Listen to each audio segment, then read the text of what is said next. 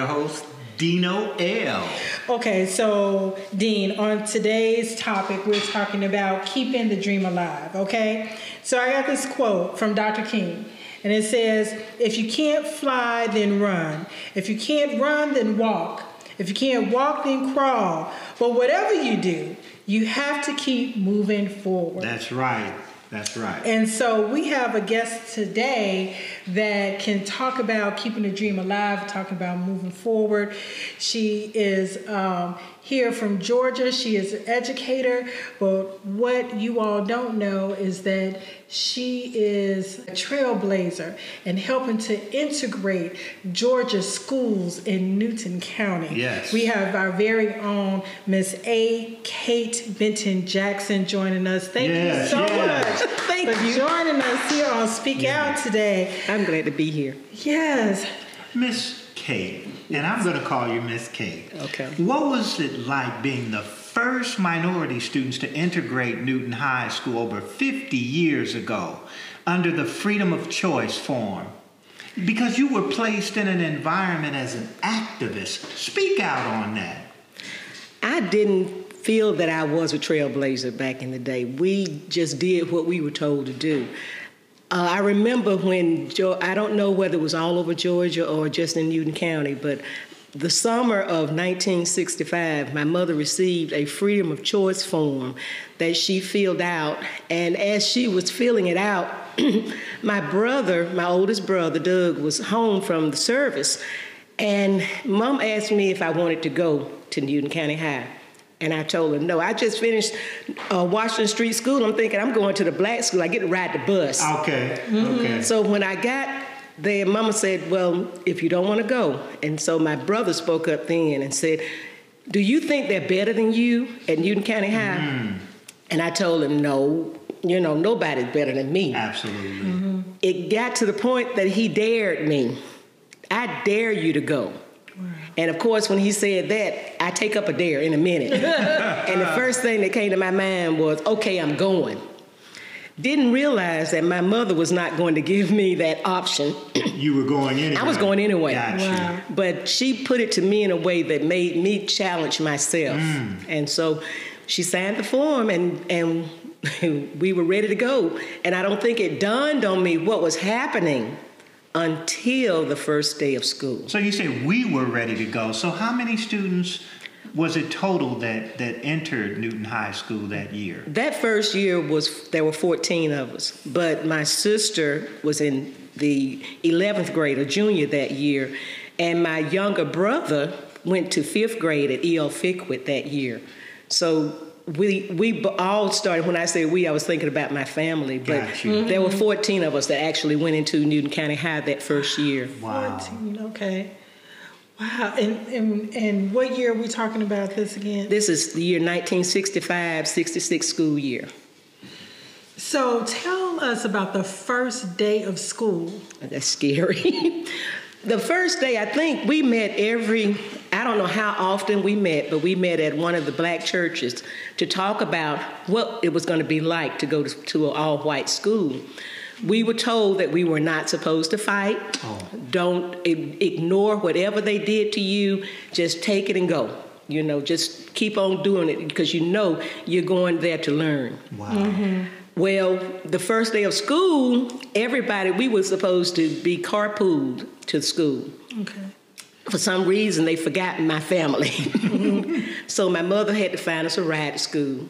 We got to school, and my sister and I uh, were in high school. She was in 11th grade, I'm in ninth grade. Okay. And I kept thinking, okay, I'm late, so I know I'll go straight to my classroom. I won't have to go to an orientation or meeting in the caf- auditorium or whatever. But as we got there, my sister went on to her classroom. They told me to wait. I had to go into the auditorium, Oh boy. which was filled with children. I walked in, and as I got to the doorway, I started hearing boo and my nigger and all these names Wow. hurled at me. And I walked across. I remember walking across because there were two um, set of seats and then an aisle. And as I got to the aisle, I'm looking up trying to see where do I sit in this crowd of people. Finally, I saw a patch of black people sitting in one area. So I walked up there between all the jeering and, and everything and mm. sat down with them. And then as they talked to us, I kept thinking, okay, we're going to be placed in home rooms. And I said, okay, I'll have another black in my room because there was a girl whose last name was Clay. I said, okay, ABC. My name was Benton. Ah. I kept thinking, ABC. I'm going into a classroom, I'll be okay. They cut it off right at uh, C, I can't think what it was, CH or C something. Mm-hmm. And so she ended up in another classroom. So you were isolated. And I was isolated in that wow. classroom. And the, my homeroom teacher was a uh, coach at the school. He, he, when we went to our classroom and he called the roll, I don't know whether it started that first day or it started before that first day. But when he called my name, right before he got to my name, somebody would yell out, Little Orphan. And he would say, Annie. And he never corrected anyone in that classroom, never said a word, just kept going with the roll. I don't even know if it can continued the whole year because I can't remember that. But that mm. one thing stayed with me or stays with me. And and f- because we introduced you as Kate, Kate. Benton yes. mm-hmm. Jackson. So for those who don't know, explain the reason why they were calling you Little Orphan. My first name was Annie. Okay. And from when I graduated from high school, I cut the Annie off my name. Mm. Stop using it. And I did A Kate instead of Annie Kate. To this day, do you to know? This day. Do you know what the name Annie represents? You told me that, and I appreciate that, Grace. Yes, biblically. Well, I was named after two aunts, my aunt Annie Mae and my aunt Emma Kate, and I should have been very proud of my name. And you are. But it's just that you have been that stigma sticks yes, in my head. Absolutely. Brings back memories. It does. And this, and this is on your on your first day. I mean, high school is scary enough as you know starting your freshman year right and so to come in on the first day and to walk into an auditorium of other students not even knowing you not knowing who you are and to be booed and to be called out of your name is just it was hor- difficult. Hor- horrific. You know, and so, but before you went, this these were some of the things at the church they were trying to they were trying to prepare you all for to be aware of. But I don't think they, they ever really knew the extent. Right. but you know, even though we had seen things on the news happening with the protests or marchings and things like that, mm-hmm. I don't think it had, you know, you, things on television you put far away from you. Absolutely. Yeah. Unless it happens right to Directly close at to home. Mm-hmm. They were marching downtown in Covington. Several several people were, and it was to get equal rights in the um, hiring process okay. at the stores downtown. Mm-hmm. And for so many years, there was only one black in each store downtown. Wow. And one of my good friends, and I worked at one of the stores downtown too, and one of the girls that worked in there was the first hired at Cohen was Christine Blackshear. And I talked to her before her death, and she was telling me a few things that they had done to her that I didn't know. Mm. Such as? She, when she went for her interview, they took her downstairs in the basement for her interview. Wow. And they offered her $1 a week. One dollar. One dollar. And what was the going rate then at the time? I have no idea what the I'm rate sure dollar, more than a, dollar a, a dollar a week. He said that's all that he could afford. But after they she they didn't think she would accept it and she did. Ah, that was the reason. That was the reason I think ah. it was. But after she got in there and they fell in love with her. Mm. They really did. Wow. And everybody talked about Christine for the longest time. I just love that girl. You mentioned that you had all of these problems when you went to this white school, Newton mm-hmm. County. But you also mentioned that you had some problems with the black schools as well, if you had to attend. Can you elaborate on that? When uh, we first attended Newton High, some of us were um, carpooled, and some of us met at R.L. Cousin and they had a bus that delivered them to Newton High. Okay. And in the afternoons, they would get back on the bus and go back to R.L. Cousin and get on their right buses or whatever. And one time we had to go over to R.L. Cousin because I don't know what the reason was, but mm-hmm. anyway, when we walked down the halls there, they sort of did the same things that that happened at Newton High. When you walked down the halls at Newton High, it was like parting the Red Sea. Hmm. People moved to the side, and some people in the backs were throwing spitballs hmm. and things at you and that kind of thing.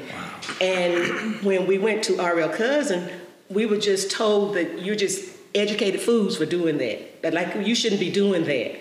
So we didn't know some. Well, I don't know, but I can't speak for everyone but me. I didn't know whether I was doing right or wrong hmm. Wow. Because, you were getting it from I was both getting it from both sides. Wow. And and then, But I never went to R.L. Cousin let me say this: I never attended R.L. Cousin for one day. I went straight from Washington Street, the elementary school, to Newton County High School. Gotcha. And I, and my going over to R.L. Cousin was to catch a ride or something. That's hmm. that's about it.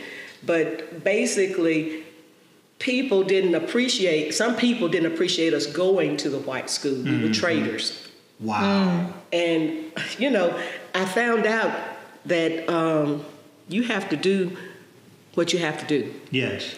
And you have to keep a stiff upper lip yes. and keep it going. Because so, I'm Go sorry. ahead. Sometimes, uh, you know, in the role of being an activist, whether you realize it or not, because we're as long as you're you're serving, you are an activist, but you don't know in the middle of it a lot of times if you are doing the right thing. You know, you don't know.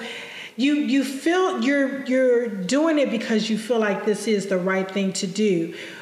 But sometimes it's not after you put in the work that you're able to see the benefits of your sacrifice to say, yes, I did the right thing by following my heart and doing this, or I did the right thing by doing that. Because as you said, some people thought you were traitors. The same people would celebrate you now on both sides of the fence.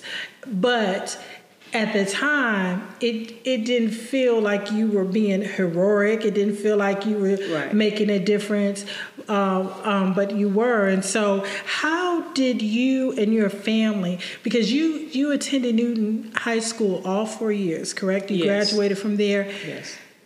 and I know that there are a thousand one stories in that. But how did you stay? encouraged and focused even on your education those four years The difficulty was, you know, all we saw were a sea of white faces. Something I wasn't used to. But when we got to the cafeteria, we were cheered on by the staff there. wow most of the lunchroom staff, I think the only person that was white in the lunchroom was the manager. Yes. And all the workers were so glad to see us.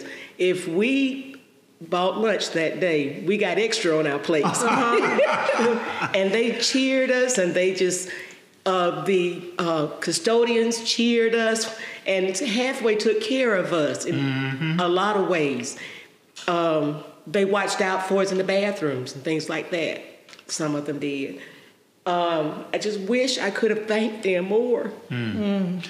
I think you thank. I think you thank them a lot for being there because you were a trailblazer that set a precedent for the next generation, Annie. yes You know, I didn't know, and none of us knew at that time what we were doing. We just did what we were told to do. When we went to um, the meetings, and my uncle, John Clack, was involved with the NAACP at the time, and he was, a, he was an activist now. Got you. He was the one that told us this is what's going to happen, um, this is what you do, and straight with it. And his daughter Patricia, my cousin, also attended there. She was with uh, my sister Gwen, and as a junior that year, we had three seniors that were black. Um, there were seven um, juniors, and then there were four freshmen that started that year. Got you. That totaled 14. Annie, tell me this. Um, how did the death of Reverend Dr. Martin Luther King Jr. impact you as a student at Newton High? We cried when he died. When we heard he had been shot, it was like a, a spear that went through through me, especially. I kept thinking, what do we do now? Hmm. Our le- it was like a leader is gone. Wow. And the day they uh, had his funeral, I remember that well because all of the blacks uh, students took off that day. And I don't know, I don't remember who went to the funeral or whatever, but I just told I told my mother I wanted to go. I don't want to go to school. I don't want to go to school, but she made me go to school. And it just so happened that my uncle must have talked her into letting me go with him to the funeral. He had a uh, station wagon at that time, and he loaded the station wagon up, and we traveled. They picked me up from school. We traveled to the funeral, and my cousin was attending Clark that particular year, and so we met her there. and She took us around to get to where the um, the mule drawn wagon was going to go through the gates. And just as he got to the gates and they turned to go in, and we were snapping pictures and everything, uh, I fainted. It was so hot Wow. that day that I just passed out. And they took me back over to the college, so I didn't get the chance to see anything else. But uh, according to the, I mean, with the funeral, anything. But the lady who, well, it was a lady who went with us, Mrs. Grimes. She got the best photos of the whole family sitting there at the funeral. And it was just touch. I thought, golly, she lost her raincoat in the process, but at least uh, she got great pictures, which we've never seen. And she's gone on now. Oh, wow. But we never got a chance to see those pictures again.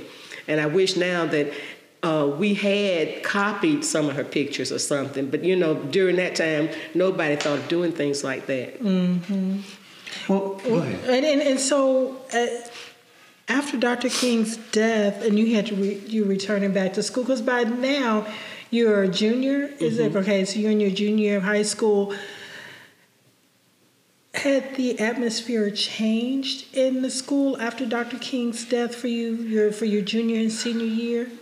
You know, everything calmed down because more blacks were attending at that time. Gotcha. I think the the idea was, like I said, was to phase in integration within four years. Mm-hmm. Mm-hmm. They sent, sent out the freedom of choice forms, and then each year, I don't know whether they repeated it each year until 1969, or whether people, but each year more people came in to the schools there. And so it was getting to the point that I guess we were being tolerated, I think, or um, because there were actually so many uh, whites there that did want truly to be friends, Yes. and they they treated us nicely.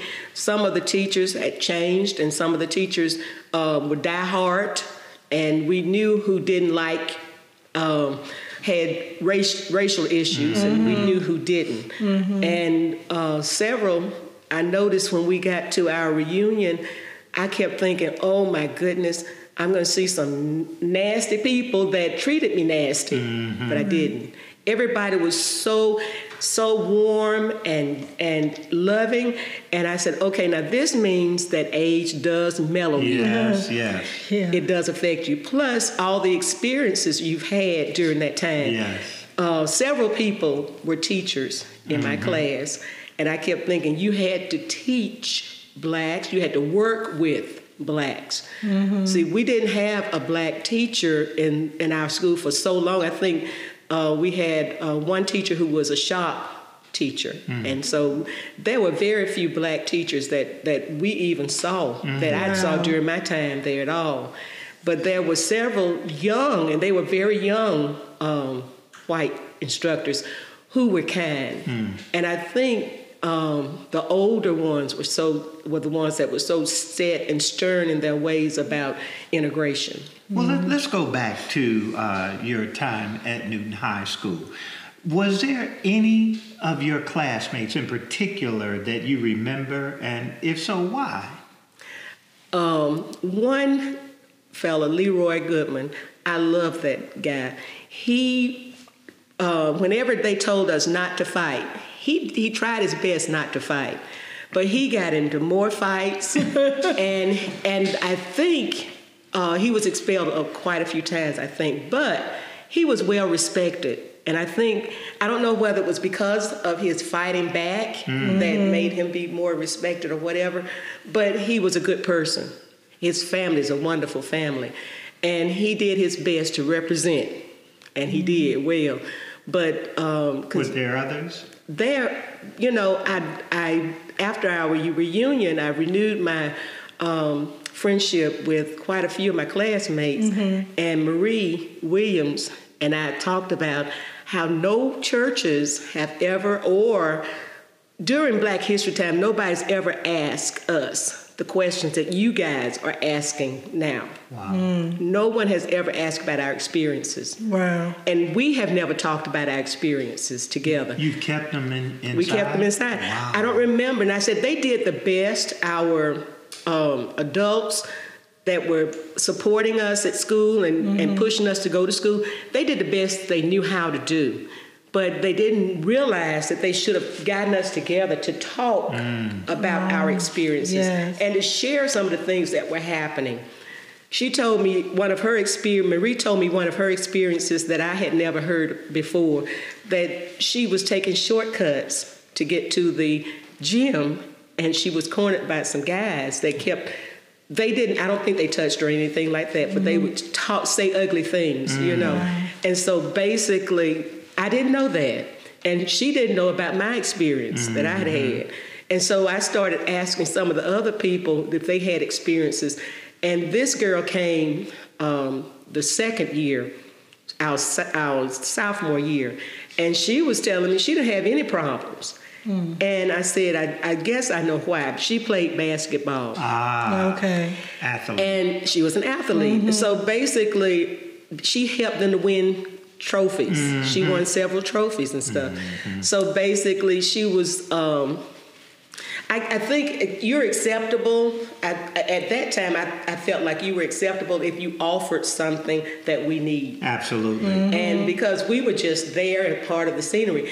And they were nicer to the custodians and nicer to the lunchroom staff than they were to us. Wow. Okay. And I kept feeling like it was because they were serving them. Mm-hmm. And as long as you are serving, you're okay. Okay. And nobody had experienced. You know your place. They were right, but not not many people had experienced just getting to know someone of another color. Right. Yes. On equal terms, just one on one, sitting next to you, and um, being being students and colleagues together. Right. Seeing you as human. Yeah. Absolutely. And we've had they've had so many other experiences and so many of them have had opportunity to have worked or um, not just a maid in your house, you know, that kind of thing. You've had somebody that you've had to be a chance to get close to. I've like a lot of people like to say, I've got several black friends. Yeah. and I got to tell cold. them now, like That's cold. but now I say I've got several white friends. Uh-huh. but um, my friends are friends, and I can I can read that in people now and discern whether it's a good spirit Yes. or it's a bad spirit, mm-hmm. and I choose who I want to get close to. Mm. Yeah. So it's a choice. So, Annie, you went on to become an educator in the Georgia school system. As a retired educator, what are some of the experiences that you endured as a student that you refuse to let your students endure?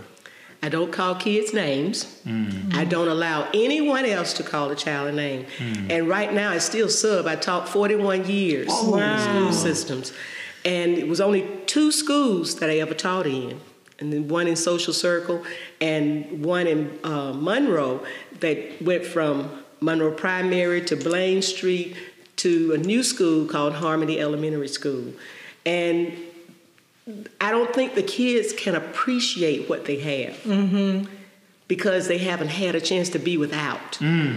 I appreciate indoor toilet services because I had to, to go outside to the outhouse. So now I can appreciate that. I think that uh, whoever in, uh, invented indoor toiletry should be the richest person in the world.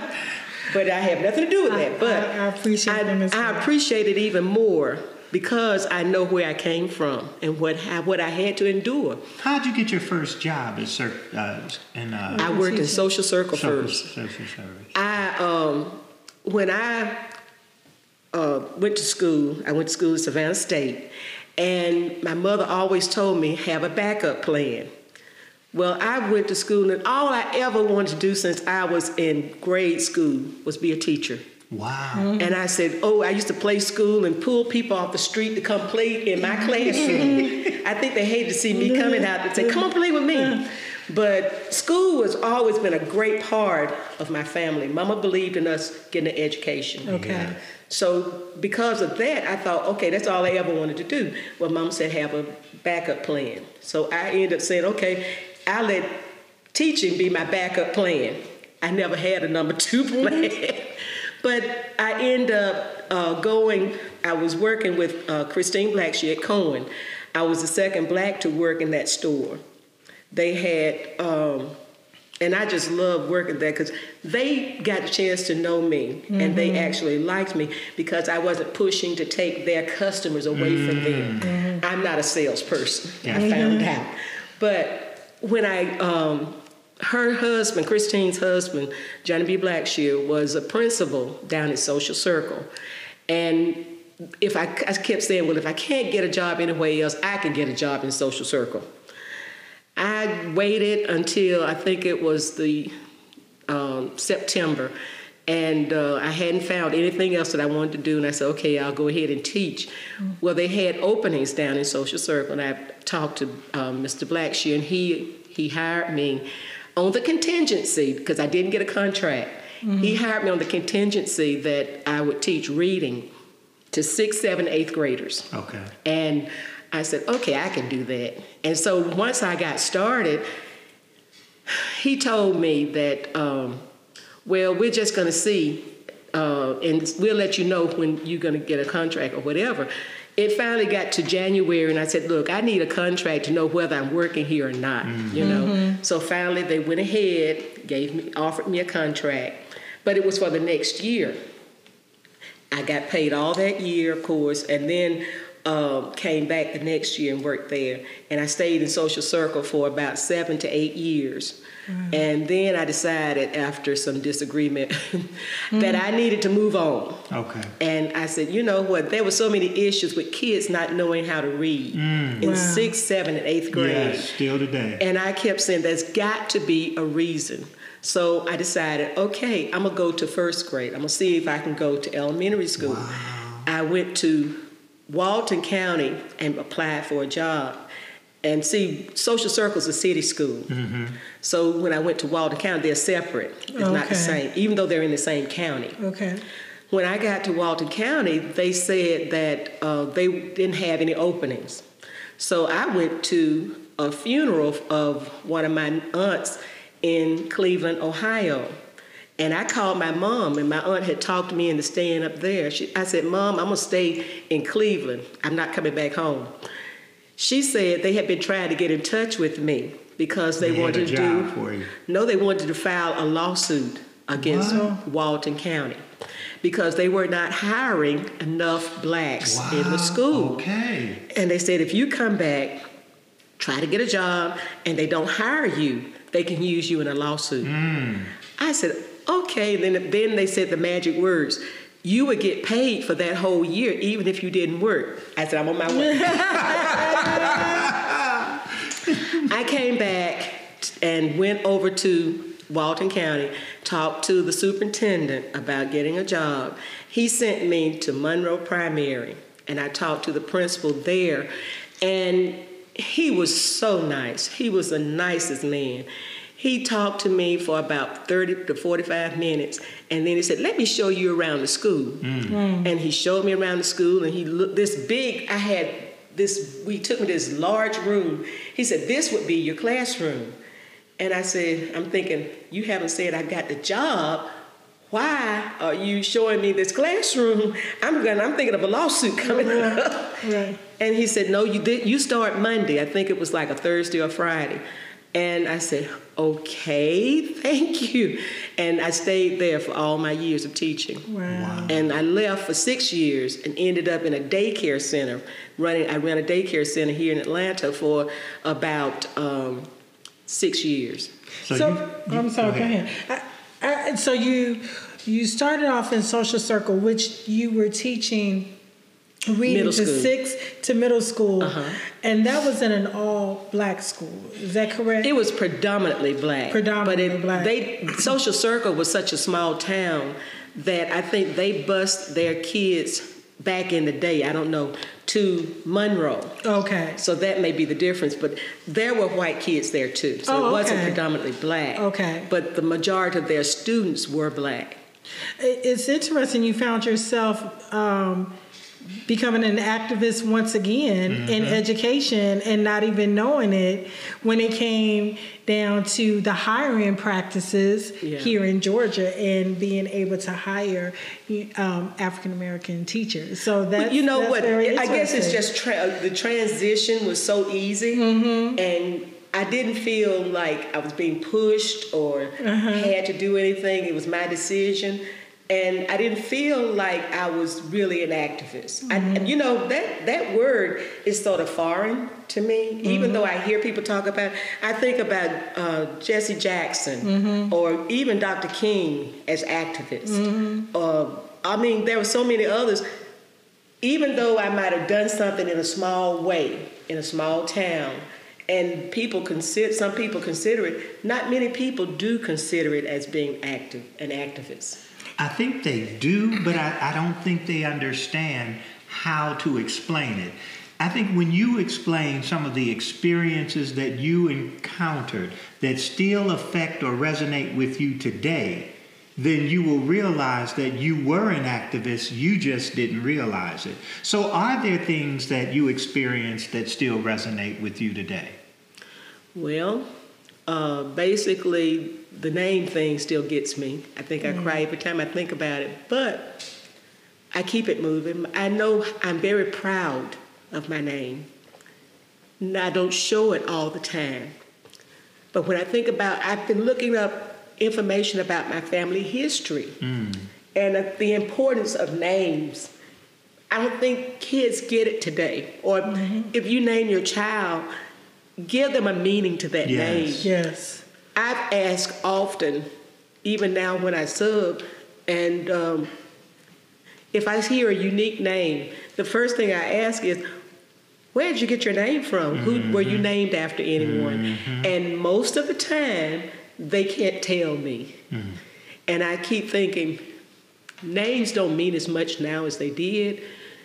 Because if they did, people would really think about it before they named their child. Yes. Wow, you said a mouthful then. Well, I can say like you, I too was also named after my aunt. Oh, see. My aunt Jules. So yes, so I I I appreciate carrying that that name and that family name and even what the name means. So um, as an educator, and you still continue to work with children to this day. Yes.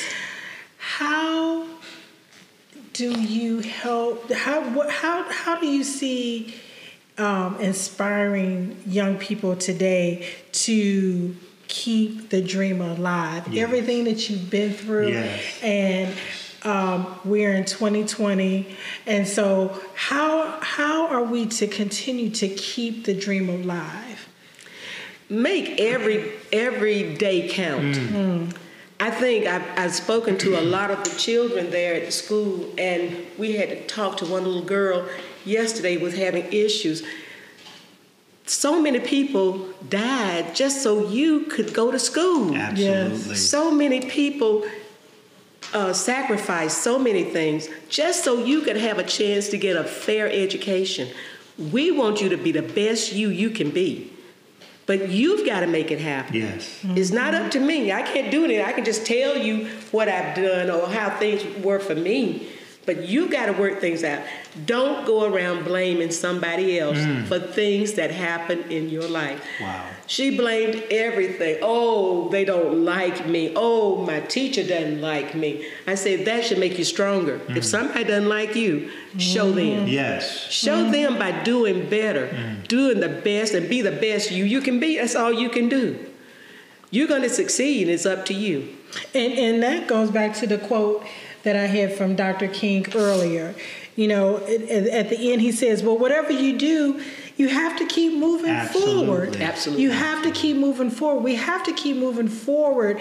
Um, in terms of teaching our children, in terms of each generation moving towards uh, the dream. The, the, the, dream is not about Dr. King's dream per se. Right. It is about the human spirit, the dream of the human spirit, and how we treat each other, and understanding where we come from. And so each generation can understand when laws were written, when it was illegal for us to read, and the importance of education, and that going to school is not about what outfit you have on, what mm-hmm. right. what what you know, Absolutely. if you got the latest Timberlands, if you got the latest shoes. But as the old folks used to say, hey, I'm sending you to school to learn. You're not there to make friends. You're there to get an education, to build a future for yourself and for generations. And how can we, as a community, as educators, as artists, um, as podcast hosts, how can we continue to help moving forward with Dr. King's dream with this young generation when we're competing? The attention span is so short. Um, how can we continue to keep it alive, in, in your opinion? I think we take some, and we, we are gifted with all this technology. We mm-hmm. really are. But sometimes kids need to lose the technology so they can talk to somebody. mm-hmm. I think a lot of our children don't know how to carry on a conversation. Mm-hmm. If I give you uh, a chance to talk to me, what kind of things, what kind of questions? Kids don't know how to form questions. Mm-hmm. They don't know how to ask a question. We've got to do more talking to our children and, and even for an hour, having to put down every technology thing they have. Mm and just talk. Yes. Um, I have a friend who's got a grand, had a grandmother who I think she died at 100 and, uh, 101, 102. And she said she used to sit them down every time they would get together and she would tell the story mm, of a family. Yes. So uh, I don't know how many out of all the cousins or grandchildren that sat down there carried it back to their kids mm-hmm. to bring them through it to, mm-hmm. so they would mm-hmm. know. I can ask kids, Are you related? And they still don't understand what I'm talking about. Mm. But if you sit them down and say, Okay, and I, I, don't know where you start. I see all these movies where they show um, grandparents or great grandparents sitting down and talking to families. people and mm. explaining you came from yes. this. And I think about Roots and I think about all those other movies mm-hmm. and how they um, imparted their their uh, past and their family to their relatives. Be, we don't talk enough. Because, we don't encourage enough. Because we don't know where we're going if right. we don't know where we came from. Absolutely. So, Annie, you have done amazing jobs with working with students. Mm-hmm. Is there anything else that you like to tell us about your experiences that have impacted your relationship over the 41 years? Well, all 41 were not in the, the uh, schools, although it was working in education. It was working with educating and, and students. I think my main thing is to give them a love for learning. Yes. Mm. I want them to love the idea. And guess what I learned today? I, I remember somebody told me that every time they'd ask their child what they learned today, they said we didn't do anything. We just went to specials or we did this and we went home. You know, they couldn't give them anything Absolutely. in between. So now we give them tickets out the door. Mm. Tell me something that you did today that could change somebody else's life. Wow. Um, I don't think enough of them realize that anything you learned that particular day can help somebody else, if nothing but your little sister or brother. Mm. Yes. Your experiences count. Yes. All the things you learn make a difference. And I said, be, uh, with education, you build. Kindergarten gets them ready for first grade. Yes. First grade gets them ready for the next mm-hmm. grade. And then by the time they get in third, it's like, oh, that's what they were talking about. Now I get it. And now yes. I can, move. when you see that light come on in their mm-hmm. head, it's just like the best moment ever. Right. When they get it, when they finally get it. Because it's not about the money, is it's it? It's not. No. Oh, could be. they hadn't paid me enough yet. but just the just seeing the smile on their face when they finally get the idea that wow, she really meant good for me. Mm. Wow. She really wanted me to do something good. I've often heard that kids don't care how much you know until they know how much you care. Yes. So it sounds like the the students that you have touched, Annie, over the years understand one thing, and that's that you care. One thing I can say, I have uh, on Facebook, I've um, befriended a lot of my students that I've taught. And one of the kids, when I came back and I, I was uh, subbing in a second grade classroom, and I told the little girl, I said, I taught your grandmother. Oh, generation. And she was she was so excited. She went home and told her grandmother, and I got a chance to see her one day, and she said, "That was my teacher." When I think, luckily, she had to say that she sixth grade or seventh grade, but my assistant, the assistant principal at the school that I am now subbing in, I only sub at one school, the school I left. And now he he's my cousin, but I taught him when he was in sixth, seventh, eighth grade. Wow. And he turned out very well. I told one of my teachers that um, teacher friends that um, usually I check, although I don't like to do it, I do check to see the um, the newspaper to see what some of my students may be doing. Okay. Sometimes it's good things, sometimes it's bad things, but I can see where some of them how what how they turned out. And it's always good when I can look on, on Facebook and see that some of them turned out to be wonderful Absolutely. people Yes. and are doing just fine. That's always encouragement right there. And not many of them can say they didn't like me. uh, most times when I see some of my students, and I don't really remember all the names of all my students, but it's a smile on their face when they see me that makes me feel good. That's a blessing. Well, thank you so much, Annie. Uh, it's been a pleasure having you tell your story and speaking out. It really has. Um, and uh, we we look forward to uh, perhaps seeing a book or so in the future. I, ho- I hope so. I, I, I, everybody, you've confirmed a lot of people saying t- saying to me, I need to write a book. Yes. I've um, uh, I believe I have I do have that book in me, and I do think it's time for me to write it. Absolutely. well, when you have the book out, please come back to speak out. We would love to have I you certainly as, as a guest. Thank you. and um, as we wrap up, um, I'm your host, Jewel L. and I'm your host, Dean L. and we just want to remind you remember, you have a voice. Speak out.